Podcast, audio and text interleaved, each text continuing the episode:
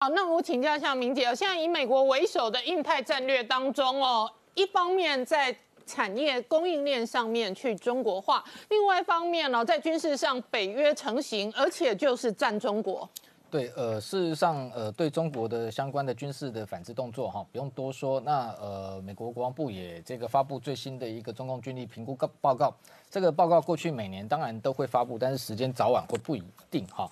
那我们过去长期观察，就是说过去如果美中关系好的时候，哈，它会延后发布。但是今年是历来最晚的一次，哈，那不代表美中关系好。反而是美中关系非常不好哈，以前如果美中关系比较不好，它会提早到四月五月哈。那今年这个时间发布，反正非常特殊的是，我们认为它有意在配合台湾的一个脚步哈，因为我们这个台湾的国防部前两天也才发布一个中共军力报告，而且每年定时，因为要送交立法，都是这个时间点。那美国五角大厦这个报告，反而今年是首度跟台湾的时间非常接近，我相信台美之间是应该有一个默契或沟通哈。那我补充刚刚讲到这个中共军力报告，刚刚讲的哈，就是说事实上它的所谓的泛台，应该呃，我觉得比较贴切来讲，应该是四种模式。这种四种这四个模式哈，不见得会通通并用哦，可能只选择单一啊来这个采行。那这四个模式事实上跟台湾的一个先前呃公布的中共军力报告是先相这个先后呼应的哦。我们简单来看哈，呃，这个刚刚谈到四个模式哈，就是说所谓四个路线哈，事实上第一个。他讲到这个有限攻击，好，也有限攻击。第二个空中的飞弹攻击，第三个海空封锁，第四个联合岛屿作战。事实上，跟我们前两天讲的哈，台湾国防部发布的一样。事实上，呃，台湾国防部的说的四种泛台模式是联合军事威慑、联合火力打击、联合海空封锁、联合登岛作战。嗯，最后一项这个联合登岛作战，事实上就是讲的都是一样的东西。好，这个透这个渡过台海，然后三七泛台。这个部分台美双方军方的看法是一致的哈，我打个叉叉，就是说目前来讲，它都不具备这样的一个能力，而且特别美国国防部的报告里面讲到说，这样的一个作战模式对他来讲风险极高，军事跟政治代价都很高，而且旷日费时哈。就算他在南北建立滩头堡登陆之后，他要这一个。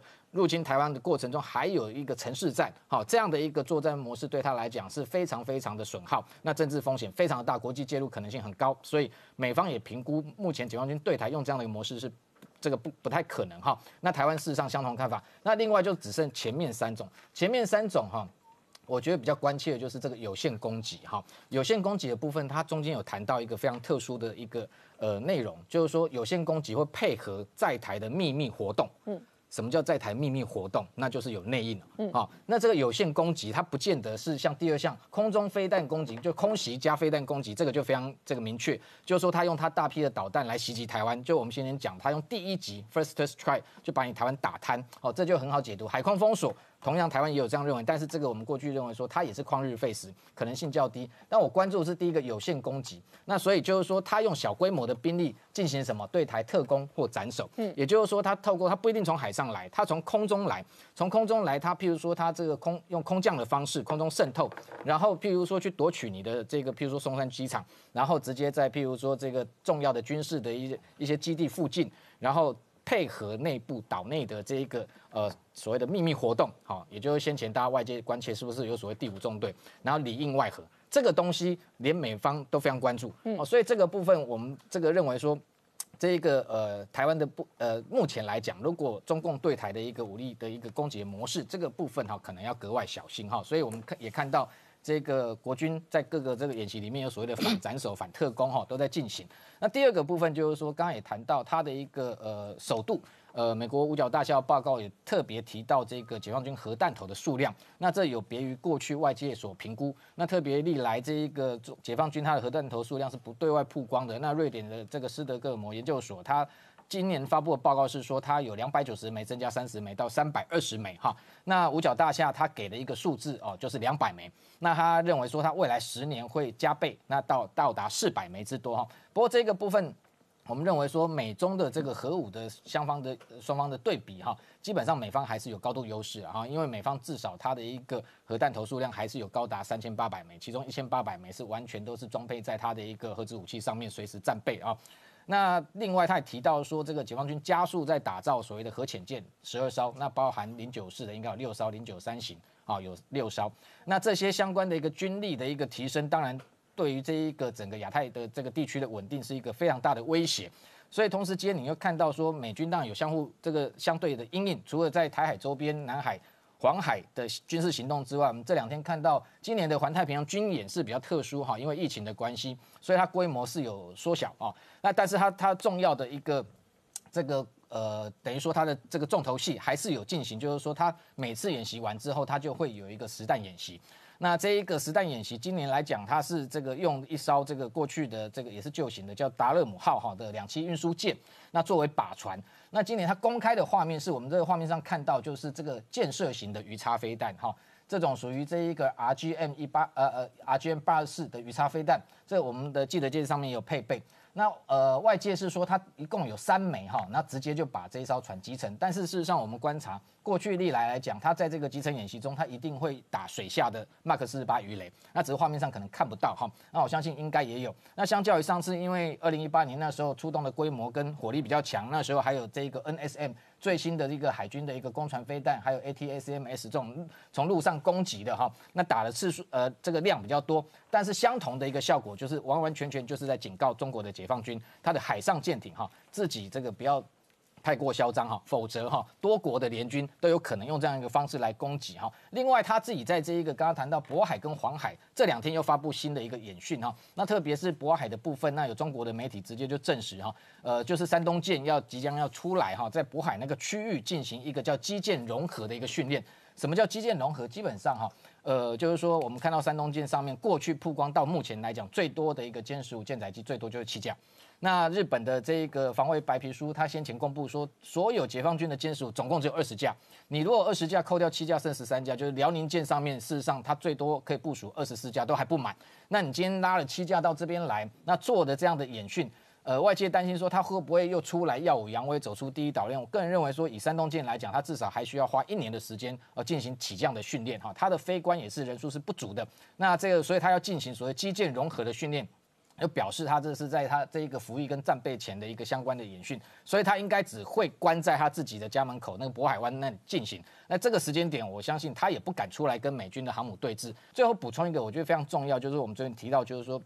这个解放军，呃，中共他透过他北京的这个智库哈，南海战略的这个呃动态的一个感知平台，发布了很多的一个假讯息。今天我们的国防部也特别针对这个部分出来说明哦。那前前后后呃给了这个四个。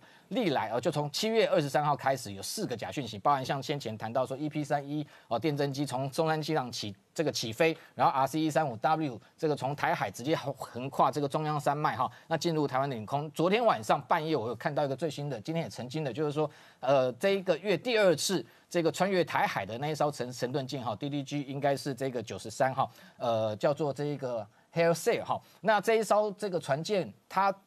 特别弄了一个假的一个航机图，说它从台湾跟这个澎湖中间的一个水道穿越，哈，然后这样的一个讯息，事实上的确是我们都觉得很奇怪，为什么老共要一直发布这样的讯息？背后的一个目的是什么？我们目前初步推判，哈，基本上他就还是在打一个舆论战，哈，呃，就是说我们看到最近 A I T 公布了很多文件或者美方的一个说法，都在指控这个北京片面在改变台海现状，啊，就是透过他的军事力量在突穿台海中线。那解放军，我觉得北方呃北京的智库，他也在打一个舆论战，就是说他要塑造一个说，事实上改变台海现状是你美军，不是我北京。啊，是你美军不断的接近台湾，所以这样的一个做法，未来会让他这个在国内跟国际形塑一个假象，就是说今天是变成美军来这个台海惹事，而不是解放军。那这样的一个动作，我觉得未来台湾在分特特别媒体在观察这样的一个讯息的时候，我觉得还是要查证清楚。好，我们稍后回来。那王浩大哥，A I T 的这一个时间点做了这样的一个政治的动作，当然跟如今的国际局势以及哦哦自由民主阵营哦争取台湾，乃至于美国在国国内的总统大选当中，中国仍然是一个核心议题，而台湾牌事实上也是掌权者当中非常在意的一块。对这个呃。八一七公报啊，一九八二年八月十七号公布的公报，那里面最核心的一句话就是啊，美国对台湾军售要在质和量上逐渐减少啊，直到最终结最终这个呃停止对台湾军售。嗯，那这个公报实际上当时是由美国国务卿海格主持的啊，那他是啊担任过这个。基辛级呃的副手啊，所以他是典型的亲中派，在美国政府内部的拥抱熊猫派。所以他当时的主张是通过拉拢中国来打击苏联，主要是这样一个政治啊战略思想出发点。那么，所以他对于邓小平提出的就在。中美建交公，中美建交以后，要解决美国对台军售问题，做了比较大的让步啊，这是当时的美国国务卿。但是当时的实际情况是说，雷根总统他是一贯对台湾友好的，嗯，但是他是是一个不太关注细节的人。所以呢，他实际上并没有非常的注重到他的国务卿海格跟中共做了一个比较让步的谈判。那等到他发现了这个情况的话，就有点已经来不及了。这个谈判已经达成了某种协议了。所以呢，可以说这个啊，美国的。公布的这个八一七的六项保证，无论是雷根总统的备忘录，还是美国国务院给啊美国驻台的这个李明杰大使的这个呃电报，所有这些，某种意义上是对于海格国务卿所签署这个八一七公报的一种补救，就是说他们自己。在答应邓小平过头了以后，他们再做一些补救啊，是这样一个情况。但不管怎么样，他这个补救是成功的，因为他让这个呃蒋经国当时可以向台湾民众公开这个雷根的这六项保证。嗯，这个是在八一七公报第二天，台湾。官方就正式公布了，雷根给了蒋经国总统有这么六项保证啊。那这个六项保证，美国政府实际上过去几十年来一直是遵守的，一直是作为美国对台湾关系的一个基石的内容啊。那这里面最重要的一点，从今天啊我们看到的这个美国两份解密文件，昨天晚上公布的这两份解密文件里面最重要的一点是说。啊，美国逐步减少对台湾的军售，取决于中国和平解决两岸分歧的持续承诺。嗯，倘若中国采取敌对侵略的态度，嗯，或建立军事投射能力，导致区域的不安全或不稳定，嗯，则美国将增加对台湾的军售。嗯，也就是说，它不光是可能。啊，没有一个呃减少军售的时间表，没有 deadline，而且甚至可能增加对台湾的军售，因为你中国如果是啊对台湾采取敌对的侵略态度，并且是增加你的军事实力来这个破坏两岸的军力平衡，那么导致两岸的这个呃不安全，嗯，呃。美国就会增加对台湾的军售。那过去三十年来，美国实际上是这么做的。实际上，今天美国对台湾的军售远远超过一九八二年那个时候的状况，无论是在质和量上都远远超过了。这关键是因为中共对台湾持续啊加以敌视，持续增加军事压力。持续增加他破坏两岸军力平衡的努力。这几年，特别是川普总统上任以后，这个美台军事合作的全面的呃升级啊，那这里面有三个不同的面向，一个面向就是美国穿越台海。啊，和美国啊进入南海自由航行本质上是一样的，因为美国认为这是他在做自由航行，他认为台海是公海啊，然后这个南海也是公海，所以美国也可以做自由航行。那第二一个就是啊，美国对于这个台海的和平和整个台海两岸的军事力量的平衡，啊，有极大的啊。利益啊，这是关系到美国整个印太战略的这个利益。嗯，所以美国这次再拿出这个雷根总统当时的那些电文来说，嗯，如果中共破坏两岸军事平衡、力量平衡，中共加大对台湾的军事压力的话，美国就会提升跟台湾的军事关系。那包括啊，出售更多、更强、更好的武器啊。那第三一个就是。啊，现在呃，美国政府起码是川普共和党明确的把中共中国共产党政权定义为美国全球的头号战略敌人。那这个定义是最近这半年开始明确的，就是呃，他们认为整个美国全球战略来说，第一重要的战略敌人是中共啊。那在这种情况下啊，美国要。加大它在印太的战略联盟啊，包括台湾、包括日本、包括印度、包括越南，所有这些国家，美国都在力挺，都在加强力量。那当然，台湾是这个所有美国印太战略联盟里面最关键的一个角色。那么，呃，我。自己觉得确实是在这个时间点，美国公布这些文件，某种意义上也是在回应啊马英九前一段时间说的啊首战集中战，美国不会来救援台湾啊。实际上就告诉你，美国不光不不不仅会来救援台湾，美国实际上过去三十年一直在救援台湾啊。只要你中共加大军事压力，美国就会。加大它的反应力度。美军实际上某种意义上一直在没有离开过台湾啊，因为通过不同的形式啊，这个呃，实际上美国在呃防卫性的武器、雷达侦探，在各个情报收集，在各个方面跟台湾军方的密切协作，特别是在训练军方和提供武器的训练这方面啊，海空军各个方面都是非常密切的协作的。那么呃。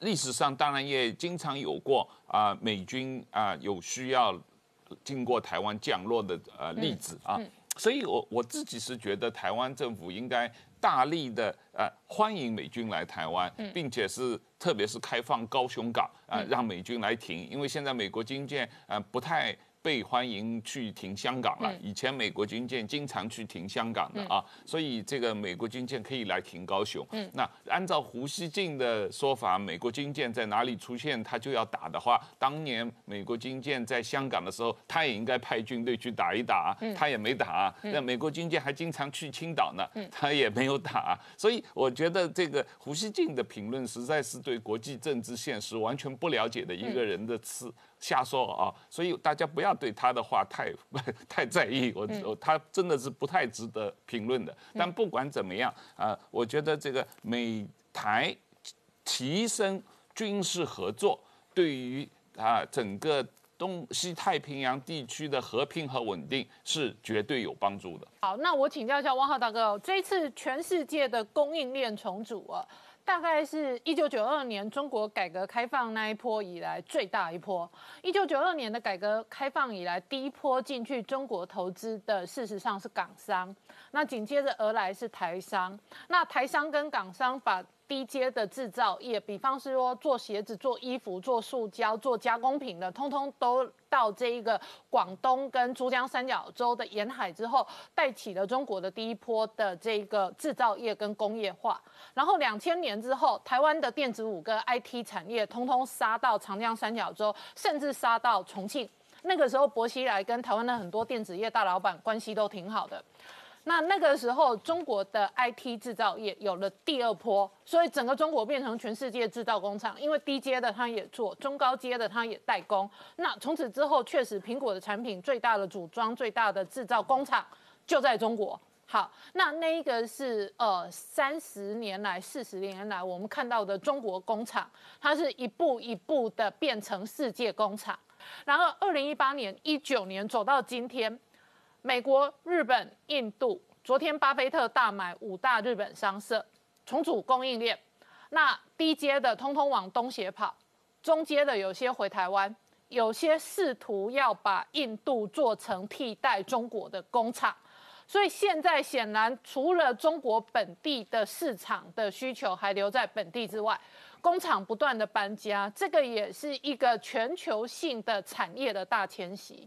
对，是这样啊。我们呃有句古话叫“春江水暖鸭先知”啊。那当年三十年前的那些鸭，就是李嘉诚啊，就是郭台铭啊，就是这样的。对啊，港商、台商，然后才有日本商，才有美资，才有欧资跟着进去嘛。啊，那整个三十年的循环下来。现在是李嘉诚先跑了对啊，然后台商撤回来了对。过去十二个月，台湾回流台。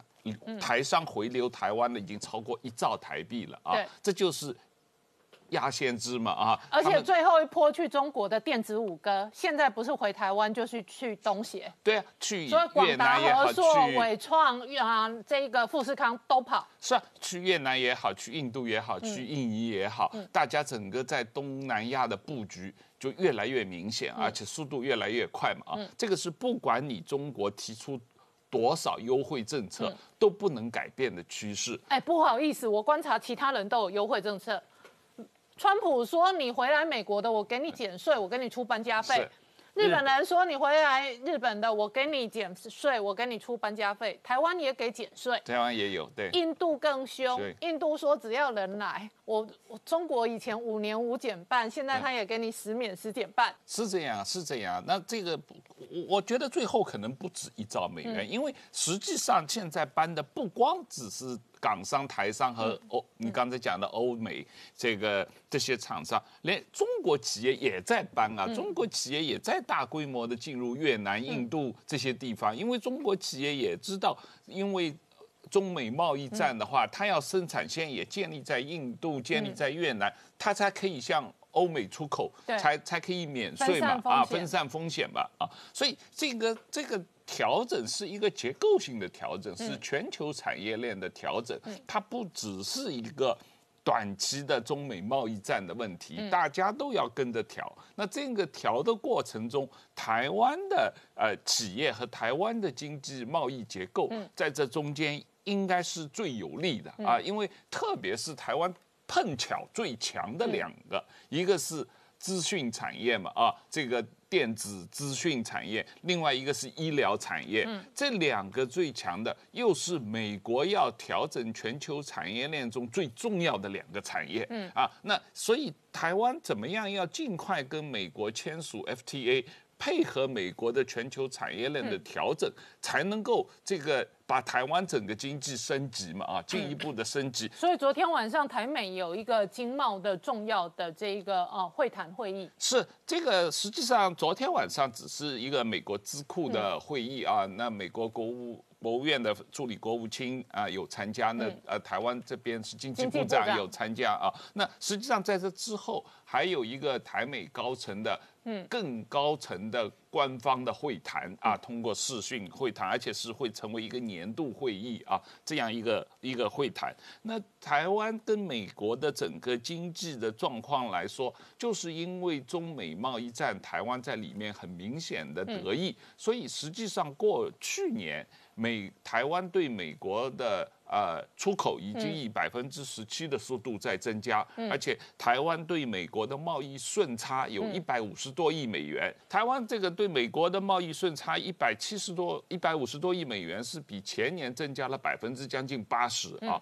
所以，而且今年这个势头还在进一步进呃继续。所以从这个意义上来说，美国当然是也希望要平衡这个贸易嘛，所以他们希望对台湾也要多出口嘛。所以。台湾怎么样跟美国在这方面能够加大深化这个贸易往来，平衡这个贸易？那当然美猪美牛是一部分了，那还有开放，比方说台湾的天然气、石油市场进一步的提高。现在台湾的天然气，比方说这个市场。只有大概百分之三的天然气是来自于美国的。你如果把这个数字提到百分之三十五的话，你跟美国的这个贸易逆差就会减少很多。啊。这个实际上是做得到的，因为这个美国的这个昨天有讲过，阿拉斯加是天然气的主要的一个出口的地方，那他们都去了日本了，台湾也多买一点阿拉斯加的天然气，这问题就。解决了很多，我觉得经济部长要听，然后下面的没有台湾有在做了，台湾有在建第三个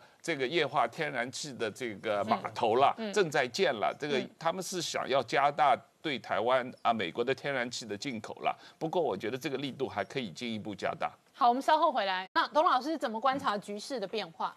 好的，呃，王毅他这一次哦，他是用国务委员跟外交部长的身份哈到欧洲去访问的哈。他其实是这个最近中共重启大外交很重要的一部分。还记不记得一个礼拜前，另外一个他们的中共的外交大臣，就是杨洁篪，负责跑亚洲嘛，跑新加坡跟跑韩国，所以说这些外交行动哈是要去修复哦，他们重新修复跟亚洲跟欧洲的友好关系，而且希望能够去突破美国的封锁，这本来是你王毅去应该要的任务嘛。那没有想到，我我觉得真的是某种程度是王毅在挖坑给习近平跳，因为同样杨洁篪去都讲好话，你讲好话，你到别人的国家去讲些好话就算了，你怎么会到别人的国家去去威胁别人？这又又变回那个战狼一条嘛？那本来王毅这次要去的五个国家，意大利、荷兰、挪威、德、法国跟德国。人家这五个国家早就准备好了，第一个一定要跟你谈那个港版国安法的问题，第二个一定要跟你谈新疆维吾尔族的人权问题，人家都准备好了。好，没有想到的，后面又突然跑出一个捷克问题，嗯，所以这就这就有趣了哈。捷克问题哈，要听清楚人家欧欧盟是怎么讲的哈，这个是多出来的。呃，法国的外长是讲啊，表态说。欧洲跟这个中国的关系是基于尊重啊，跟跟对等，不能这样子威胁啊。然后呢，还有另外一个，除了这个德国的外长，还有另外一个哈，这个斯洛伐克的总统女总统也跑出来讲了，他不能接受威威胁好我们欧盟伙伴，哎，不是捷克哎，是他的邻国啊。所以说这种种哈，就是说这个王毅的这个行动哈。他是触碰到了一个欧盟的一个底线，欧盟的底线。你看这些国家哈，出来讲话的国家讲捷克的哈，都讲一件事情：欧盟跟你中国的关系是平等的，嗯，是相互尊重的。那这个捷克的议长哈，我觉得他讲的就更有趣了。他第一个，他当然讲了，他觉得他没有违反一个中国原则。我们有我们捷克有捷克理解一个中国原则的方式，这个这个一个中国原则应该是包包括相互哦这个尊重对等，还有民主国家要互相合作。嗯，哎，捷克议长其实是在重新定义一个中国原则。然后第二方面哈，我觉得这个议长哈，他讲话是非常有深意的哈。他那次在这个这个国会的讲话，在我们台湾立法院的讲话，他不讲了一句话，他说他认为我们捷克迟到了。嗯，好，后面他还补了一句话，啊，就此而言，哦，这个欧洲的其他的国家的领袖跟欧盟也迟到了。嗯，啊，那我相信他们未来很快就会来台湾访问。他其实这段话的意思，哈，呃，会会让其他的欧洲国家、欧盟国家他会觉得惭愧。嗯。某种程度是在修理其他欧欧洲国家，因为他前面这个议长前面讲的是哦，当民主跟自由的这个价值跟唯利是图的价值起了冲突之后，我捷克选择了民主跟自由，现在该其他欧洲国家选择了，嗯，所以后面啊才会出现了啊这篇最新的这篇文章就是那个华盛顿邮报有一篇文章，好，它是之前。曾经在捷克总统府办公室工作过的一个学者哈，在美国写的哈，标题叫做什么？如何应付中国？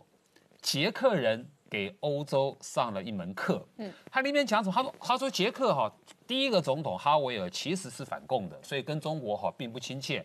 但后面的几任总统哈就越来越亲中，尤其是受到经济的利诱，受到所谓的一带一路的这个好像是一个呃很很有很丰富的经济利益的引诱，结果呢，通通被骗了。第一个被骗了，根本没有到位，对对捷克的什么经贸利益哈根本没有到到位。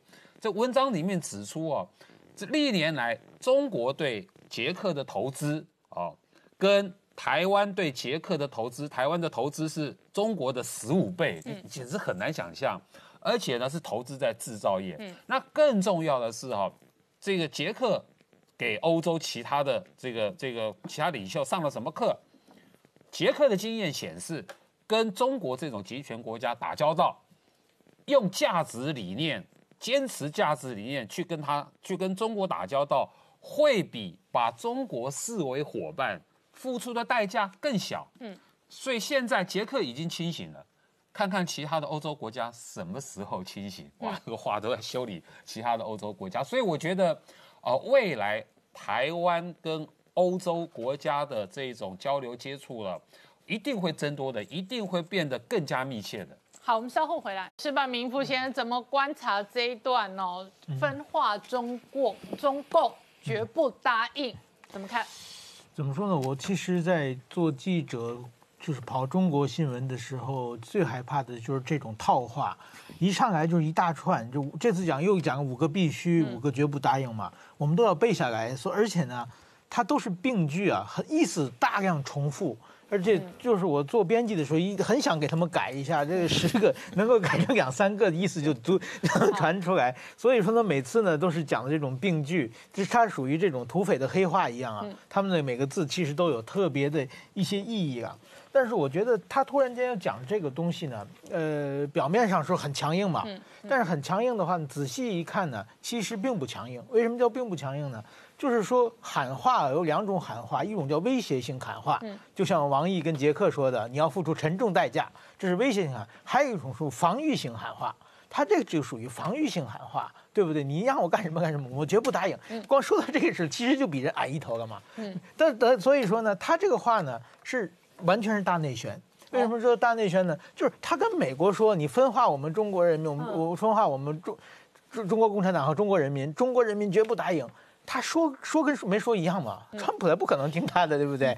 那他说什么？呢？他就是向国内说，嗯，国内说呢。其实他是党的总书记，他应该代表共产中国共产党，说中国共产党绝不答应，还可以。他代表中国人民，其实他是没有，他不是选直接选举出来的，他没有资格代表嘛。但是他说的只是向国内说这个事情很重要。我们其实他他这个五个必须，这个五个绝不答应，就是一句话，就是共产党和中国人民想分化是绝不可能的，我们绝我们绝对不能分化，这是让党内国内进行一个喊话，其实主要就是这这一个事情啊，其实等于说。呃，美国他会喊话表示哦，他也被打到痛处了。对对对，就是就是说他在回应的，事实上也是一个分化的力量嘛。对对，就是否否就就要告诉国内这件事情很重要，我们一定要小心。就是等于说那个余茂春啊，那个顾问打到他最懂共产党，打到他的七寸那个地方了，所以他不得不跳出来。前不久他在人民日报那个三万字的文章也是一样的，就是告诉国内。我们现在要怎么回应美国，其实是一个大内宣的问题。就这，这是一个，就是借这个场合，他把这个回应一下。其实这个回应呢，呃，意义不大嘛，因为美国不可能理他嘛。他说十条、二十条都不可不可能理他。国内的话呢，其实效果有很也有限的。这就是说，国内就给大家壮胆鼓气嘛，其实也没有效果。我觉得反而呢，我认为他是利用这个抗日战争七十五周年，突然间又搞一个比较大的活动。这个呢，我觉得还有就是很首先非常似曾相识了。这几年都没有了，嗯，就是说，习近平刚上台的时候，是以打敲打日本，在历史问题敲打日本为他最大的这个政权凝聚的一个方法，敲打了好几年，就是各种不不停的升级。然后呢，这两年他想和安倍搞好关系嘛，这两年是非常低调了。但是现在呢，突然之间又再次起来，这个呢，有一些我觉得他有一些信息量可以解读的。第一呢是。他这次就是以这个七个常委加王岐山这七加一，这是最高的标配配置嘛？对，把这些人都出来献花，这个意思就是说，呃，我们是团结的。对，这最近大家大家都在说他们不团结，我跟你讲，他这个有有一个意思。第二呢，我觉得呢，他这次听了五千多字演讲，我仔细分析一下呢。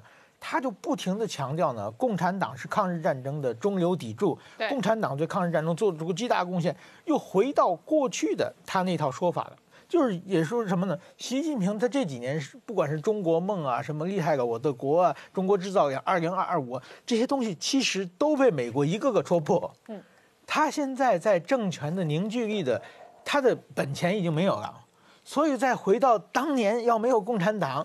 你们就吃亡国奴了，所以说我们共产党这功劳你们要记住，我又回去吃老本了，因为他这几年的功劳已经被川普一个个全部打破，已经没有任何可以吹牛的地方了，又不得不回去了。那另外一个呢，他讲的话呢，有一个说，我们就是说要正确对待，呃，正确对待，呃，和深刻反省日本军国主义呃的侵略历史是中日关系的重要前提。这句话已经好多年没有说了，嗯。这是说为什么呢？就是川那个日本的，就是中到现在为止，中方统计向日本道向日本向中国就历史问题道歉过二十五次。哦，对，每次都不停，中国这个屡试不爽啊，拿日本当提款机，每次就是历史问题一说的话，日本就比矮一头，然后就可以拿到很多好处。川那个安倍呢，在战后七十年，二零一五年的时候，他发表了七十年七十年谈话，然后中国又说你必须要加入反反省和谢罪。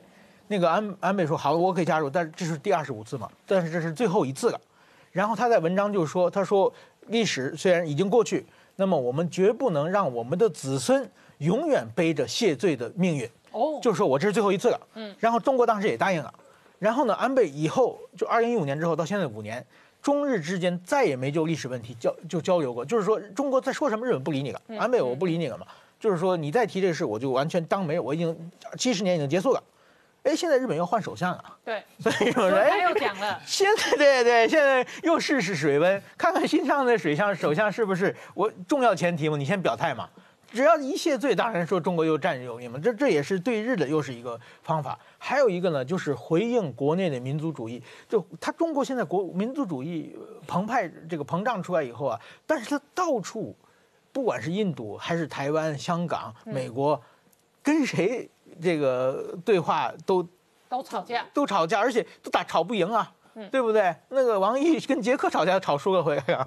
所以在这种情况之下呢，哎，突然突然间又回到日本方面，这日本呢比比日本因为历史问题上，它是永远有一个站着这个先居这个先手嘛。日本这个历史问题，所以又回到这个东西。另外一个呢，它这么多年啊，中国的这个电视剧。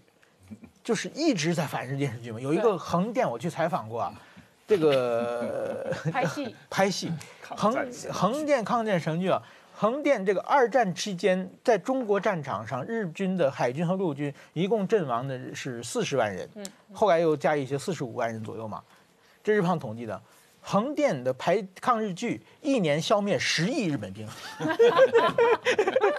同时在各个同发大财啊！十亿一年消灭十亿 抗日剧发大财。对啊，就是有很多群众，就是说，那我觉得就是很多群众演员啊，就演日本兵，就长得越难看的，长得越鬼鬼祟祟的，最容易入选。然后呢，入选日本兵就是。最多的是有一个人一天死个八次，各种被杀的方法，对啊。然后那个人说还有一个是四年死个六千次，对，用各种方法来这种各种方法就是就是抗日。为什么抗日剧这么多呢？其实呢，就是说，当然中方鼓励是一个政府鼓励，还有一个它的这个限制特别多，就是说你放在黄金时代可以放的电视剧啊，比如说这个学校里不能有恋爱啊。嗯，就是属于早恋。嗯，然后呢，这个破坏婚姻，这个小三，不能幸福，对不对？还有是说这个历史，比比如说国民党很要战争就，国民党嘛，国民党是过去不能美化。嗯嗯。后来呢，习近平、蒋介习那个马英九不是做的很好嘛？嗯。这国民党又不能丑化。你不能美化，不能丑化，它变成中性的了，那怎么拍戏啊？所以是国内的国共战争这事没办法拍了，只能拍跟日本战。日本这八年就排出无数个各种神各种神剧出来啊。然后，但是你光这战争剧没有意思嘛，所以就拍着各种各样的呃戏。有一个很有名的戏就是五台山的一群尼姑。组织个抗日武装？他们也爱国，嗯，然后每个这尼姑都身怀绝技，然后佛法无边，对啊，然后就是这尼姑都是年轻的女生嘛，所以颜值很高，所以拍电视剧大家可看性了，就是开始历史开始各种各样编剧，这种这种剧这个十几年下来，这个对中国年轻人对这个日本人的这种历史认识已经凝固了，所以这两年呢，习近平他因为要和日本搞好关系。在这个历史历史剧，就是发在日本强硬发言少了嘛？其实国内不满也很多。嗯，他现在开始又修正了，所以又开始强硬了。好，我们稍后回来。